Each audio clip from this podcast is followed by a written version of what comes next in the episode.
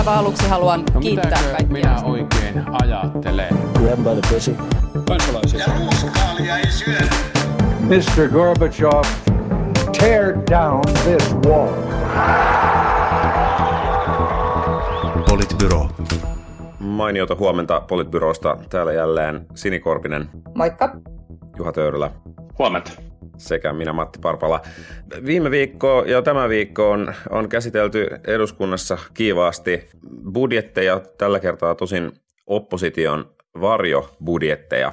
Ää, olemme saaneet, saaneet tiedot nyt kokoomuksen ja kristillisdemokraattien ja, ja perussuomalaisten varjobudjeteista ja on ehkä sanottava, että ne eivät ole erityisen yllättäviä moneltakaan osin. Ehkä siltä osin, että perussuomalaiset, joka kovasti ku- kuulostaa vastustavan valtion velkaantumista, ei itse asiassa tarjoa varjobudjetissaan yhtään vähäisempää velanottoa kuin hallitus itsekään.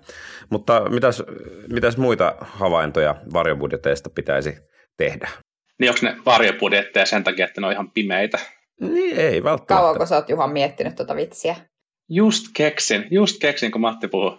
Tota, ehkä jos menee tavallaan siihen niin kuin, vaikka kokoomuksen varjobudjettiin nyt ensin, niin ehkä siinä mua jotenkin vaivaa semmoinen niin kuin, iso, useissa kohdissa toistuva tämmöinen niin kuin, ajatus siitä, että tekemällä nykyisen kaltaiseen järjestelmään leikkauksia puututaan kannustinloukkuihin.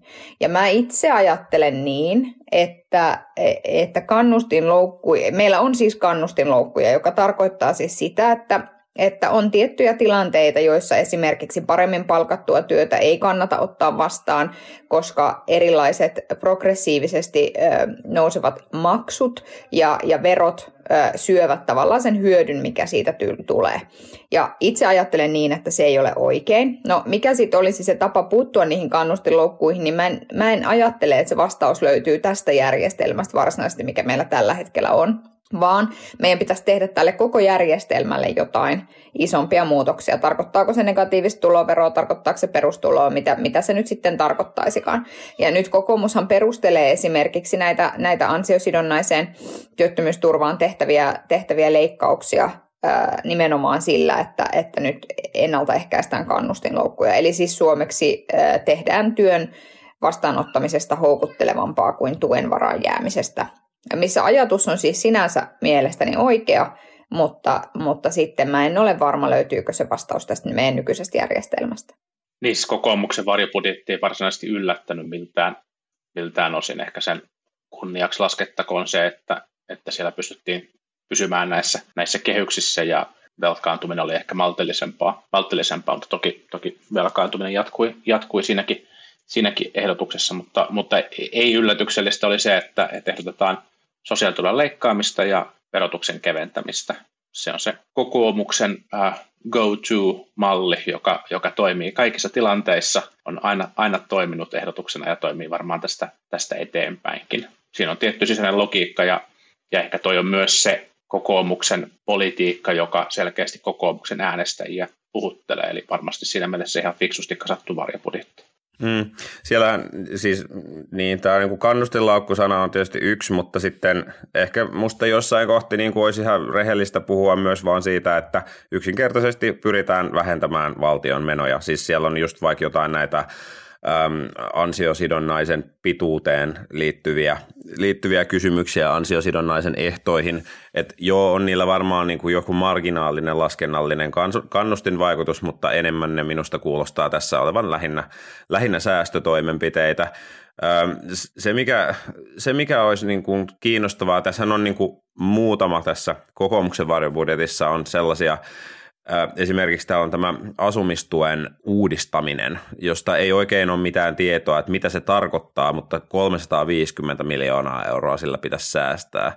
Niin jos se ei tarkoita ihan niin kuin oikeasti varsin suurta leikkausta asumistukea saavien toimeentulosta, vaan jotain aitoa uudistusta, niin, niin toi on niin, kuin niin iso luku, että, että toivon, että jotain pohdintaa on myös siellä taustalla, että mitä tämä, mitä tämä tämmöinen asumistuen rakenteellinen uudistus tarkoittaa.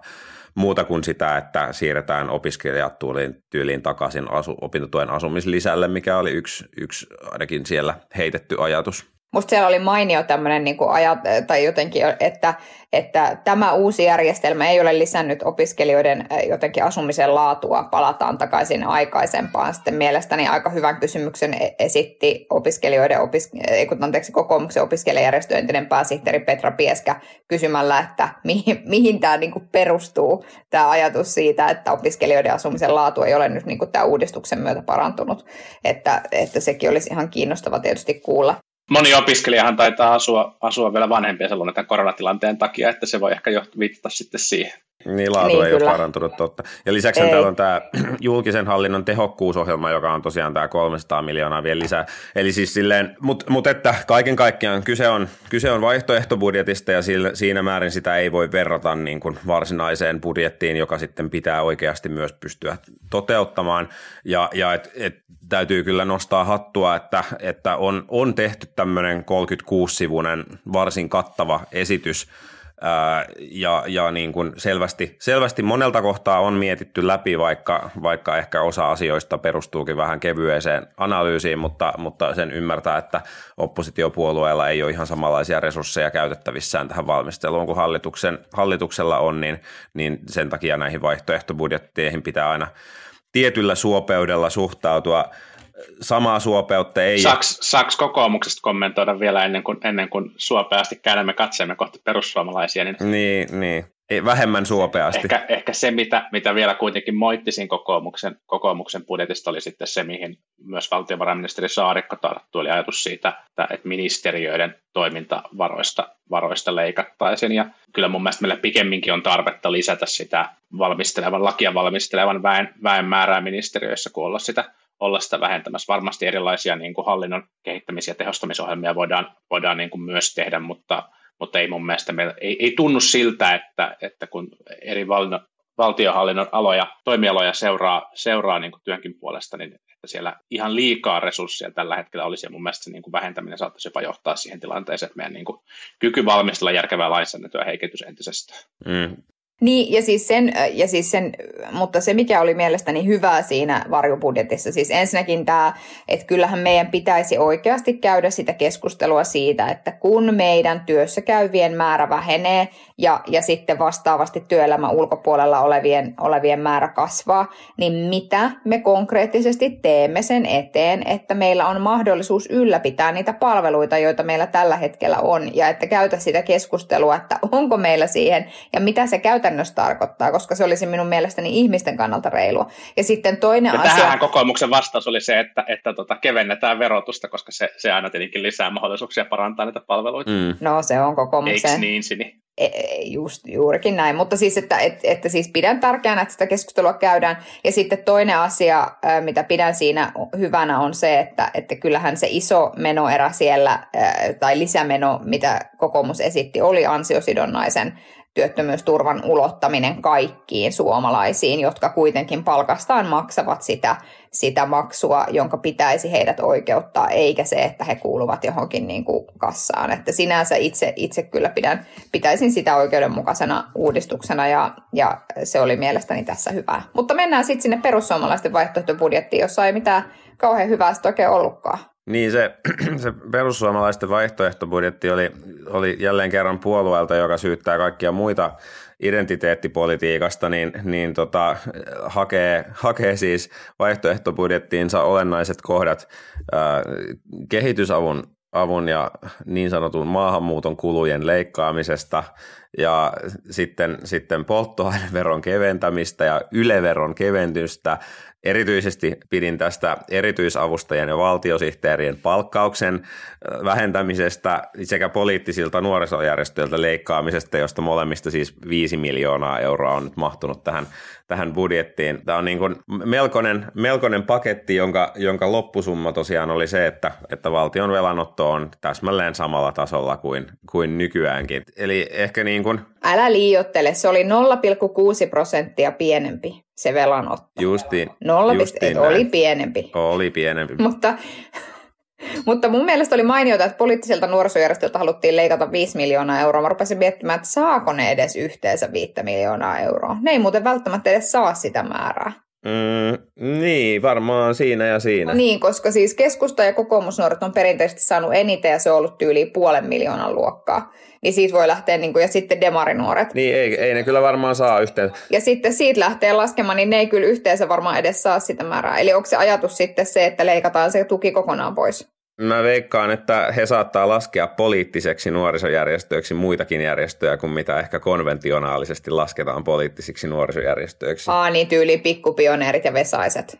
Niin, ja silleen Syl ja SLL ja muut, jotka kasvattaa kaikkia Aa. näitä tämmöisiä valtamediaa Ei tukevia. Ei perussuomalaisia. Niin. Niin. Tot, tota, joo, ja sitten ja sit Olla, vielä... Ollaanko me valtamedia? Me ollaan, Just näin. tietenkin. Hyvä Osa, näin. osa tätä suurta salaliittoa. Kyllä, mutta siis vielä täytyy sanoa tuosta niin jatkaa tuota Matin hyvää identiteettipoliittista listausta, että sitten kun katsoo, että mihin niitä he kohdistaisivat rahaa, niin nimenomaan esimerkiksi teollisuudelle päästö, päästöoikeuksien äm, kompensointiin ja, ja sitten maaseudun johonkin kehittämisohjelmaan ja muuhun, että kyllä se kyllä jos niin kuin joku on identiteettipoliittisen, poliittisen, että et sanotaan näin, että jos kokoomuksen budjetissa ei ollut paljon yllätyksiä, niin ei ollut kyllä hirveästi yllätyksiä tässäkään. Niin oli perussuomalaisilla tasolla myös vähävarasten tiettyjä lääkekorvauksien korottamisia ja muita, muita asioita, jotka on myös saattaisi oikeasti olla ihan fiksua, fiksua sosiaalipolitiikkaa, politiikkaa, kun meillä kuitenkin on, on tiettyjä tauteja sairastavia pitkäaikaissairaita ihmisiä, joilla, joilla niin kuin lääkekustannukset on, on kasvanut kasvanut aika merkittävästi. merkittävästi. En nyt sano minkä hallituksen johdosta, mutta kuitenkin jonkun hallituksen johdosta.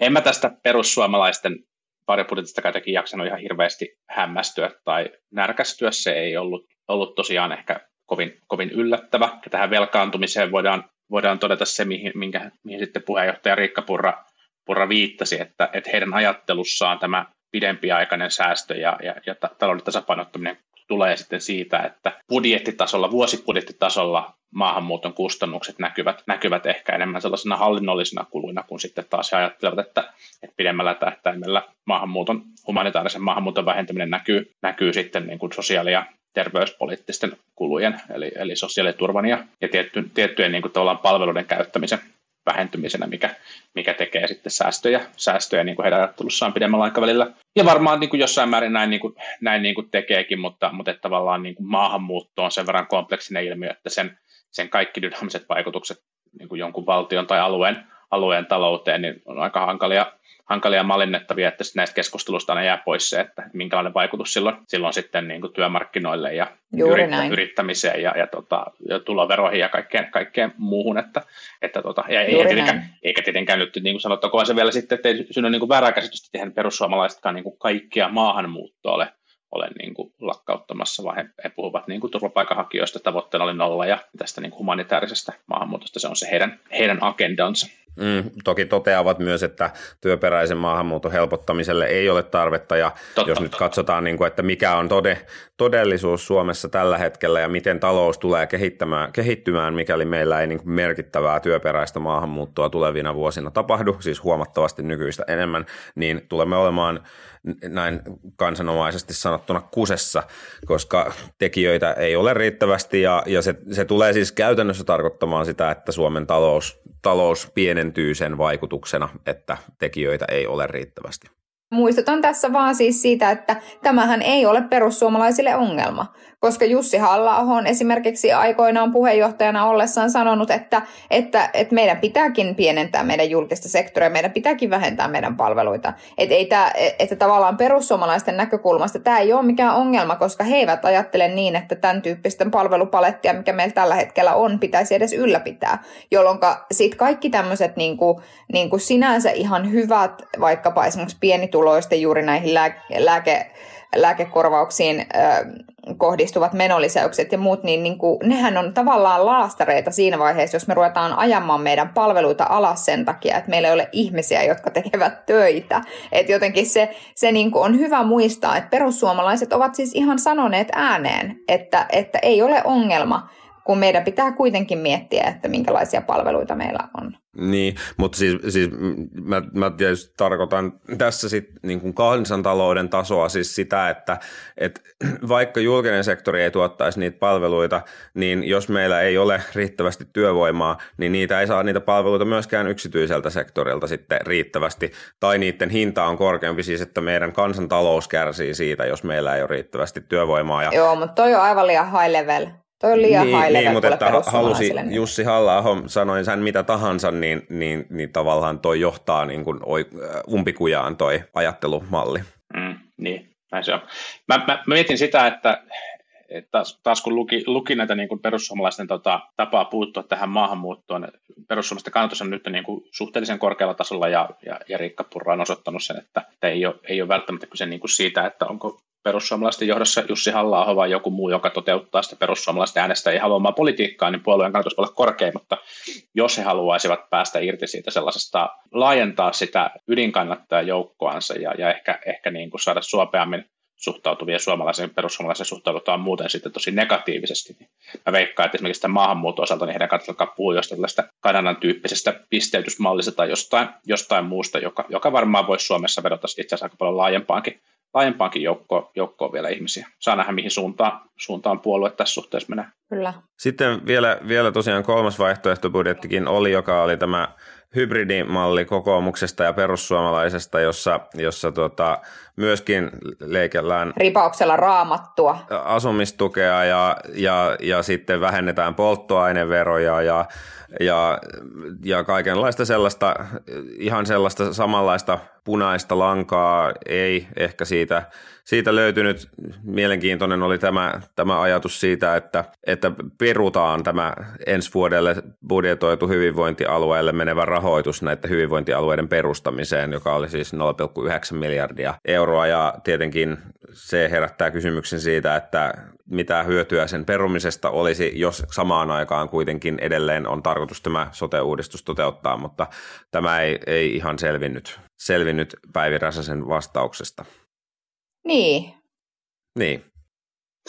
Se ei varsinaisesti yllätä mua. En, en tiedä, onko, onko, kenelläkään, onko, onko tähän kenelläkään sen kummempaa kommentoitavaa vai pitäisikö meidän, meidän puhua vähän asuinvelvollisuudesta? Niin KD, KD ilmeisesti kommentoi asiaa, asiaa siis siten, että, että, tota, että kun ne toiminta ei, varsinainen toiminta ei vielä ala, niin, niin kun rahojakaan ei, rahojakaan ei tarvita, mutta tietenkin ehkä, ehkä sieltä jäi sitten unohtui se, että se toiminta pitäisi jollain tavalla kuitenkin startata ja esimerkiksi se, että että sitten kun toiminta alkaa, niin pitäisi olla kyennyt niin kuin rekrytoimaan vaikkapa sitä henkilöstöä ja varmistamaan se, että kaikki niin kuin toimii. Että ehkä tässä nyt mentiin vähän sitten uskon varassa, jos nyt tällä ei voi ehkä, tässä ah, huomaa, ah, ah. ehkä tässä huomaa sen, että KDlla on tuosta omasta hallituspositiosta vähän aikaa, että on unohtunut, että asioita tarvii myös valmistella ennen kuin ne voidaan toimeenpanna, mutta niin, siis vuodenvaihteessa toimintansa aloittaa niin sanotut vateet, eli valmistelevat toimielimet, joiden tehtävänä on panna toimeen niin, että, että ensimmäinen ensimmäistä 2023 nämä sote-alueet eh, tai hyvinvointialueet pääsevät aloittamaan,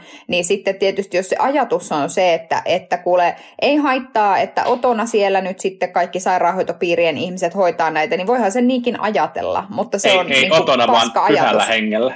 Niin, aivan pyhällä hengellä ja sitten niin kuin, et, et voihan sen toki, voihan sen toki niin kuin niinkin ajatella. Tai ehkä he ajattelee, että jos lääkärit tekee vähemmän abortteja, niin he voisivat sitten keskittyä tähän niin kuin hallinnolliseen työhön ja näiden niin kuin asioihin. En mä tiedä, mikä se niin kuin ajatuksen juoksu siellä on, mutta, mutta siis, mutta, mutta että jotenkin niin kuin, sehän on hirveän populistista, että leikataan vähän samalla tavalla kuin se on populistista, leikataan niin kuin erityisavustajien valtiosihteerien palkasta tai leikataan, leikataan niin kuin ministeri, ministeriöiden niin kuin hallinnosta, niin se on vähän samantyyppinen niin kuin semmoinen, semmoinen, jonka tavallaan sen tien päässä ei ole mitään muuta kuin paskaa valmistelua. Et sillä, tavalla, sillä tavalla, että jos miettii, että mikä yhdistää näitä kolmea varjobudjettia, niin onko se sitten tämä? Siis paitsi, että, paitsi, että tota, perehdyimme selvästi hyvin syvällisesti tähän KD-varjobudjettiin, niin me olemme myös käyttäneet sen nyt enemmän aikaa kuin muut valtamediat yhteensä, eli ehkä, ehkä meidän kannattaa hypätä eteenpäin. Niin. Musta on edelleen ihanaa, että sä ajattelet, että me ollaan valtamedia, mutta mennään eteenpäin. Matti niin sano.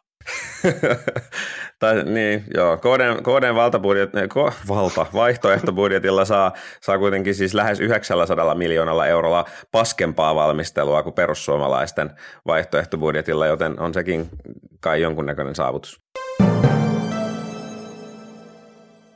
asevelvollisuudesta on siis ollut tämmöinen parlamentaarinen asevelvollisuuskomitea, joka on saanut työnsä päätökseen. Sieltä sitten tuli monenmoisia esityksiä. Ehkä se kaikkein kiinnostavin niistä esityksistä on se, että, että naiset tullaan jatkossa määräämään pakollisesti sakon uhalla kutsuntoihin, kuten miehetkin ja sitten, äh, sitten tuota niin, niin, äh, se mitä ei tehty oli, oli se, että edelleenkään asevelvollisuutta ei kuitenkaan laajenneta mies-sukupuolen ulkopuolelle. Ja no, jonkunnäköinen askel tasa-arvoisempaan suuntaan, mutta ei ehkä kovin pitkä. Kulmakarvoja nostatti hieman tota, tämän kokoomuksen ajatusten Aurajoki Ilkka Kanervan lausunnot tässä julkistuksen yhteydessä. Hän oli siis komitean puheenjohtaja ja, ja tota, hän totesi, että pitää tajuta arkitodellisuus, että emme ikään kuin nuorisoseura innoissamme esitä sellaista, joka ei käytännössä sovi ja kuinka orkesteri ei tällä, tämän päivän Suomessa soisi sillä tavoin, että vaan näin vaan siirryttäisiin tähän tasa, tasa-arvoiseen asevelvollisuuteen. Että vaan kirjoitetaan riveille ja ajatellaan, että sellainen sitten syntyy. Juuri näin. Juuri näin. Kannattaa lukea se koko sitaatti, se on tota, se on mahtava. Se on hienoa politiikan tajunnan virtaa. Kyllä. Ehkä mulla on niinku tähän kaksi ähm, tämmöistä kuumaa otetta, joista toinen on siis se, että et mun mielestä ylipäätään kutsunnoilla on myös tietynlainen sosiaalipoliittinen arvo, vaikka ymmärrän myös sen maanpuolustuksellisen puolen, mutta että ennen kaikkea mä ajattelen, että se on tavallaan tilanne, jossa sä pystyt saamaan yhden ikäluokan, niin kuin ehkä vielä viimeisen kerran kokonaisuudessaan kiinni. Siksi on mielestäni hyvä, että se ulotetaan koskemaan myöskin naisoletettuja, koska sitten sitten myös he ovat ikään kuin tässä tarkastelussa. Sitten toinen asia liittyy siihen, että ehkä tämä tietyllä tavalla voisi laajentaa sitä ajatusta siitä, että, että ikään kuin näiden kutsuntojen kautta voi saada tästä asepalveluksesta tietoa, jolloin useammat naiset ehkä sitä kautta päätyisivät sinne asepalvelukseen ja sitten ja niin kuin näin. Mutta että, että ehkä mä, musta ylipäätään meillä olisi niin kuin syytä päivittää meidän käsitystä maanpuolustuksesta – jotenkin tähän 2020-lukuun. Et musta tuntuu, että meidän ajatus maanpuolustuksesta edelleen on se, että tuolla ollaan niin kuin rynkyn kanssa sille ojassa makaamassa rajalla. Ja varmasti osittain se on niin kuin sitäkin, mutta yhä enemmän se on niin kuin tähän hybridisodan käyntiin ja niin kuin kyberturvallisuuteen ja, ja tavallaan tämmöiseen niin kuin propagandavaikuttamiseen ja viestinnälliseen vaikuttamiseen liittyvää tekemistä myöskin, jolloin jos me laajennettaisiin meidän ajattelua koskemaan niin kuin maanpuolustusta tällaisena toimintana myöskin, niin sillä voisi olla paljon vaikutuksia paitsi tähän niin kuin, niin kuin naisten mukanaoloon maanpuolustuksessa, myös siihen, että, että jos nyt sattuu sairastamaan vaikkapa, vaikkapa diabeettesta, niin ei ehkä olisi automaattisesti vapautettu asepalveluksesta, vaan että se ajatus olisi se, että voi tehdä sellaisia asioita, jotka eivät vaadi sitä ojan pohjalla rynkkykädessä niin kuin makaamista.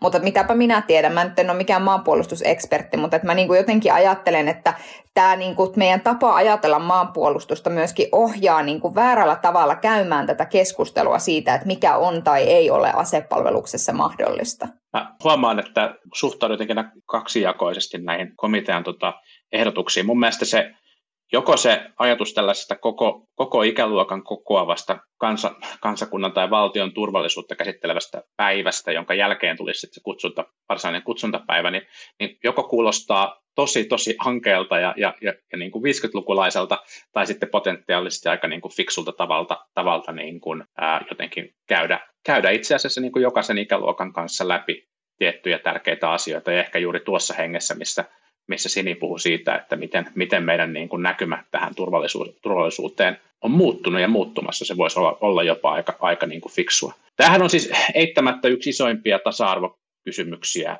Suomessa, sukupuolten, sukupuolten tota, tasa-arvokysymyksiä, koska se, se vaikutus, vaikutus on niin kuin elinkaarituloihin ja, ja siihen, että miten, miten ihminen saa niin kuin vapaasti valita, mihin käyttää, käyttää noin niin kuin vuoden tai vajaan vuoden elämästään, niin, niin se vaikutus on tosi, tosi merkittävä. En sano, että se on ainoa tasa-arvokysymys ja etteikö, etteikö tota, naisten asema olisi monessa mielessä huonompi kuin miesten asema palautteita odottaen, mutta, mutta kuitenkin tässä on ihan selkeä, selkeä niin kuin rakenteellinen ongelma.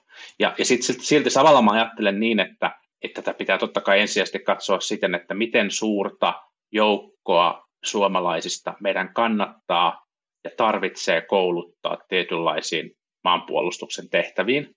Ja se on ehkä se ensisijainen kysymys. Mutta sitten mä en ymmärrä puolustusvoimien johdon sitä kommenttia, että koska pääsääntöisesti niin kun se nykyinen määrä, joka miehistä voidaan kouluttaa ehkä lisäämällä hieman vapaaehtoisten naisten, naisten määrää riittää, että se olisi syy siihen, että minkä takia tästä palveluksesta ei tehtäisi tasa-arvoista sukupuolten välillä, koska kyllähän sen riittävän määrän voisi koota yhtä lailla valikoiden miehistä ja naisista.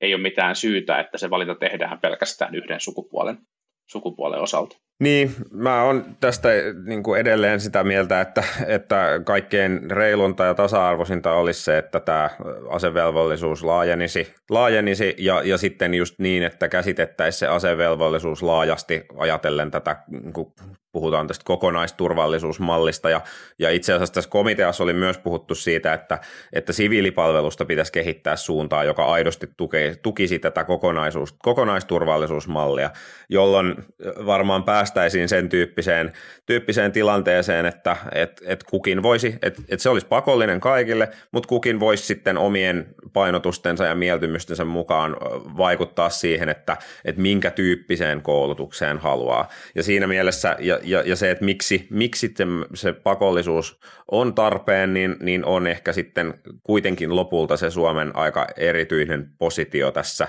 lännen ja, lännen ja tai osana länttä, mutta, mutta pitkällä itärajalla varustettuna ja, ja just se, että, että niin kuin Sini sanoi, niin maailma on muuttunut aika paljon ja on ihan hyvä, että olemme hyvin varautuneita sitten sen maailmanmuutoksen tuomiin vaaroihin myös. Musta tuntuu välillä, ja mä oon tästä puhunut joskus aikaisemminkin silloin, kun me puhuttiin Syyrian sodasta, että, että me, meitä niin kuin jotenkin kansakuntana, kun me puhutaan maanpuolustuksesta tai me puhutaan aseellisista konflikteista tai ylipäätään konflikteista maiden niin kuin välillä, niin se semmoinen talvisodan eetos määrittelee ihan hirveästi sitä, että mitä me niin kuin ajatellaan ja miten me niin kuin asioihin suhtaudutaan. Ja, ja tavallaan, että, meidän, että se meidän niin kuin ajattelu on niin lukkiutunut siihen, että pieni hyvä, iso paha, ää, talvisotaa hiihdetään tuolla ja niin kuin se on mies miestä vastaan tai tankki tankkia vastaan.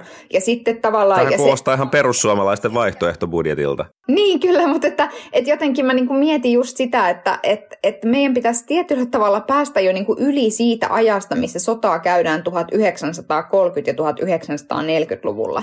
Että meidän pitäisi päästä tavallaan, niin kuin meidän, että meidän pitäisi ihan niin kuin kansakuntana nyt päivittää meidän näkemystä siitä, että mitä tämän päivän turvallisuus on ja mitä tämän päivän maanpuolustus on. Ja siinä mielessä – mun mielestäni niin kuin se ajatus siitä, että me ikään kuin, että on se, on se tilanne, jossa, joka, joka voi siis ankeudessaan tarkoittaa, ei ankeimmillaan tarkoittaa sitä, että jossain Kuopiohallissa istutaan niin kuin rivissä kuuntelemassa, kun joku ihminen pränikät niin kuin kainalossa kertoo siitä, että miten hienoa olisi talvisodan henki, mutta joka voisi parhaimmillaan olla sitä, että me, meille rupeisi syntymään niin kuin jaettua ymmärrystä siitä, että mitä on turvallisuus ja mikä meidän kaikkien rooli on niin kuin esimerkiksi kun me jaamme tuolla kaiken näköistä tietoa. Mm. Niin, niin, si, si, niin. niin, mutta siis onko, jaan tämän mielikuvan kyllä siitä niin kuin tota, tota, tota Kuopio, Kuopiohallista, mutta että onko tilanne noin onneton? Koska kyllähän nyt vaikka viime päivinä Suomessa on käyty ihan, ihan niin kuin fiksuakin keskustelua siitä, mitä hybridivaikuttaminen nykyään,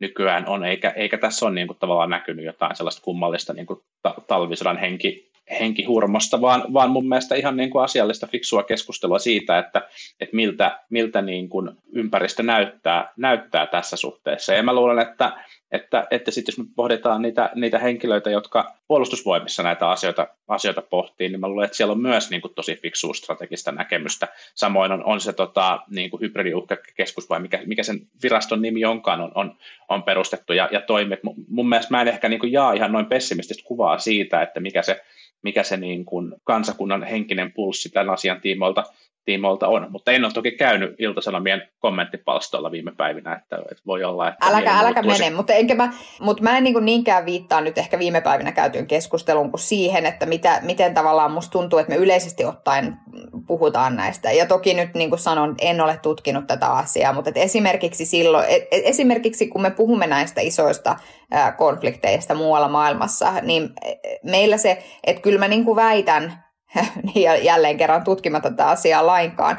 Että kyllä se, että tietyllä tavalla osittain se semmoinen ajatus siitä, että millainen mies jättää kotimaansa sodan keskellä ja lähtee pakolaiseksi, että aseet niin kuin käteen ja taistelemaan, niin mä niin kuin luulen, että sitä sen ajattelun taustalla on myös se semmoinen meillä, meillä kovasti niin kuin koulusta asti tämä tämmöinen veteraaneihin ja talvisotaan liittyvä keskustelu, mitä me käydään, mikä maalaa sitä kuvaa siitä, että, että sodassa on kyse, yhd, niin kuin kun kaksi maata ovat keskenään taistelussa ja ainoa oikea asia on niin kuin tehdä mitä täytyy. Niin, mutta mä luulen, että maailma, maailma tässäkin asiassa on, on menossa parempaan suuntaan. Siis se, että uskoisin niin, että koulussa varmaan on myöskin laajentunut nämä näkökulmat ja on käsitelty viimeaikaisia konflikteja ehkä vähän eri tavalla kuin, ja painotukset, painotukset historiassa on ehkä vähän erilaisia kuin mitä sitten vaikka edes – edes meidän ikäisillä on ollut. Ja musta tuntuu, että tämä keskustelu, mitä,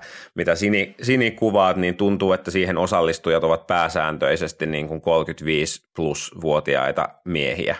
Niin kuin kaikella kunnialla niin, meitä Juha, 35 plus vuotiaita miehiä kohtaan, mutta vaikuttaa siltä, että se näkökulma on aika lailla yhdestä suunnasta tuleva ja että on aika paljon ihmisiä, jotka tajuaa tai ainakin haluaa tajuta tätä asiaa myös vähän laajempien silmälasien läpi. Niin, toki, toki nyt on ehkä todettava, että tässä tota, Sinin Meet-ruudussa lukee tällä hetkellä kyllä Aleksi, että ehkä täällä on joku, joku heistä on osallistumassa tähän keskusteluun sitten meidän, meidän puolesta. Mutta hän ei ole vielä yli 35, että sillä tavalla. Hyvän aika niin, sekin mies. vielä. Tota, tota, tota, joo, siis to, toki, toki, toki näin, mutta et, ei, ei, se, niin kun, ei se historian ymmärtäminenkään typerää ole. Emmehän me tiedä, että minkälainen saattaa olla joku tuleva aseellinen konflikti, minkä osasina me saatamme, saatamme olla. Ja, ja, ja kyllä se niin kun Euroopan historian ymmärtämisessä se, että, että mitä mitä meillä tapahtui silloin 30- ja 40-luvulla, niin on vaikuttanut ehkä, ehkä eniten niin kuin merkittävimmällä tavalla siihen, että minkälainen yhteiskunnallinen kehitys meillä voinut olla sen jälkeen verrattuna sitten johonkin muihin maihin, maihin jossa sitten suunta on ollut tosi, tosi toisenlainen. Että et kyllä tämän niin kuin ymmärryksen ylläpitäminen samaan aikaan, kun ymmärretään se, miten maailma on muuttunut, niin ehkä se, mitä pitää, pitää niin kuin tavoitella. Lyhyesti vielä loppuun. Eilen käytiin erikoista keskustelua siitä, että, tai tässä tällä, tällä viikolla ja pari päivää, kun valtiovarainministeriö ilmoitti, että emme tarvitsekaan tänä vuonna aivan yhtä paljon velkaa kuin mitä sanottiin, että tarvittiin ja, ja tämän ovat nyt sitten, tässä, tässä on nyt sitten hallitus erinomaisesti päässyt kertomaan, että ei se tilanne ollutkaan niin paha kuin kuin, kuin väitettiin ja ihmisillä tuntuu menevän tässä ehkä vähän sekaisin se, että paljonko kassassa on rahaa ja minkälainen budjetti toteutui. Valtion velanottohan perustuu siihen lähinnä, että paljonko sitä kassaan tarvitaan sitä rahaa, että niitä toimintoja pystytään pyörittämään, mutta niin. Niin siis hyvä uutinen on toki se, että ei tarvita niin paljon velkaa. Sitten tietysti kysymys kuuluu, että tarkoittaako se silti sitä, että meidän talous on kestävällä pohjalla, niin en tiedä. Niin, siis kyse oli ilmeisesti siitä, että, että viime vuonna jäi jäi tota, sitten suunniteltua velkaa ottamatta ja sitä pystyttiin nyt te- käyttämään ja sitten, sitten tehtiin joitakin teknisiä, teknisiä siirtoja. Tai, tai otet, otettua velkaa jätettiin käyttämättä. Niin aivan, just näin. Juuri näin. Joo. Ja Sixten Korkmanilla oli Hesarissa mainio, mainio kolumni ikään kuin tällaisesta niin kuin suomalaisen talouden isosta kuvastossa muutama päivä, päivä sitten. Se tässä nyt ehkä tämän viikon, viikon lukuvinkkinä vinkkinä kaikille ja, ja tota, se, se, toi ehkä sellaisen niin kuin hyvän maltin tähän keskusteluun, että, että asiat on paremmin kuin kun kriitikot väittää, mutta, mutta korjattavaa silti, silti on. Mutta, mutta tota, tämä oli varmaan ihan hyvä, hyvä uutinen, ja, ja, ja ehkä, ehkä se, kun se, ne summat on, summat on noin isoja, niin näissä sitten hämärtyy vähän se, että, että mistä tässä oikeasti nyt on kyse, ja, ja onko tämä nyt sitten joku, jonkun onnistuminen vai jonkun, jonkun epäonnistuminen. Mä luulen, että, että kun tästä pandemiasta on ylipäästy, niin, niin sitten meillä, meillä palaa, palaa varmaan ehkä vähän parempi näkemys siitä, että minkälaista talouspolitiikkaa kannattaa ja voidaan ja tarvitsee tehdä. Niin, niin on varmaan ollut oikeasti ihan hyvä, että valtiokonttori on käynyt markkinoilta sitä velkaa kassaan hakemassa ennakollisesti, kun että jos sitten koronan syystä jostain syystä olisi mennyt rahahanat tukkoon tai finanssimarkkinat sekaisin, niin olisi ollut hirvittävän ikävä tilanne, jos meillä ei olisi ollut riittävästi kassassa rahaa maksaa erinäköisiä valtion olennaisia kustannuksia, sosiaaliturvamenoja ja kaikkea muuta. Ja nyt sitten toivottavasti tilanne tässä tasaantuu tulevaisuudessa. Tosi kiva hyvinvointivaltio sulla siinä, ikävä jos sille sattuisi jotain. Niinpä, kyllä. Näin, mutta tässäpä lyhyesti nämä päivän aiheet ja jatkamme vielä ensi ja sitä seuraavan viikon ennen kuin sitten joulutauko jo kohta meidät yllättää. Ihanaa. Ei hetkiäkään liian aikaisin. Ei. Mutta hei, ihanaa kun olette kuunnelleet Niin, tämänkin jakson. Joo, kiitos kaikista Spotify-tilastojen jako, jakamisista. Ne kyllä lämmittivät mieltä, kuinka moni, monen, monen korvia olemme olleet, olleet kutittelemassa tässä viimeisen vuoden aikana. Ja jatkamme, jatkamme samalla energialla tästä eteenpäin. Kutittelua. Kiitos kaikille. Moi moi. Moi. Moi moi. Politbyro.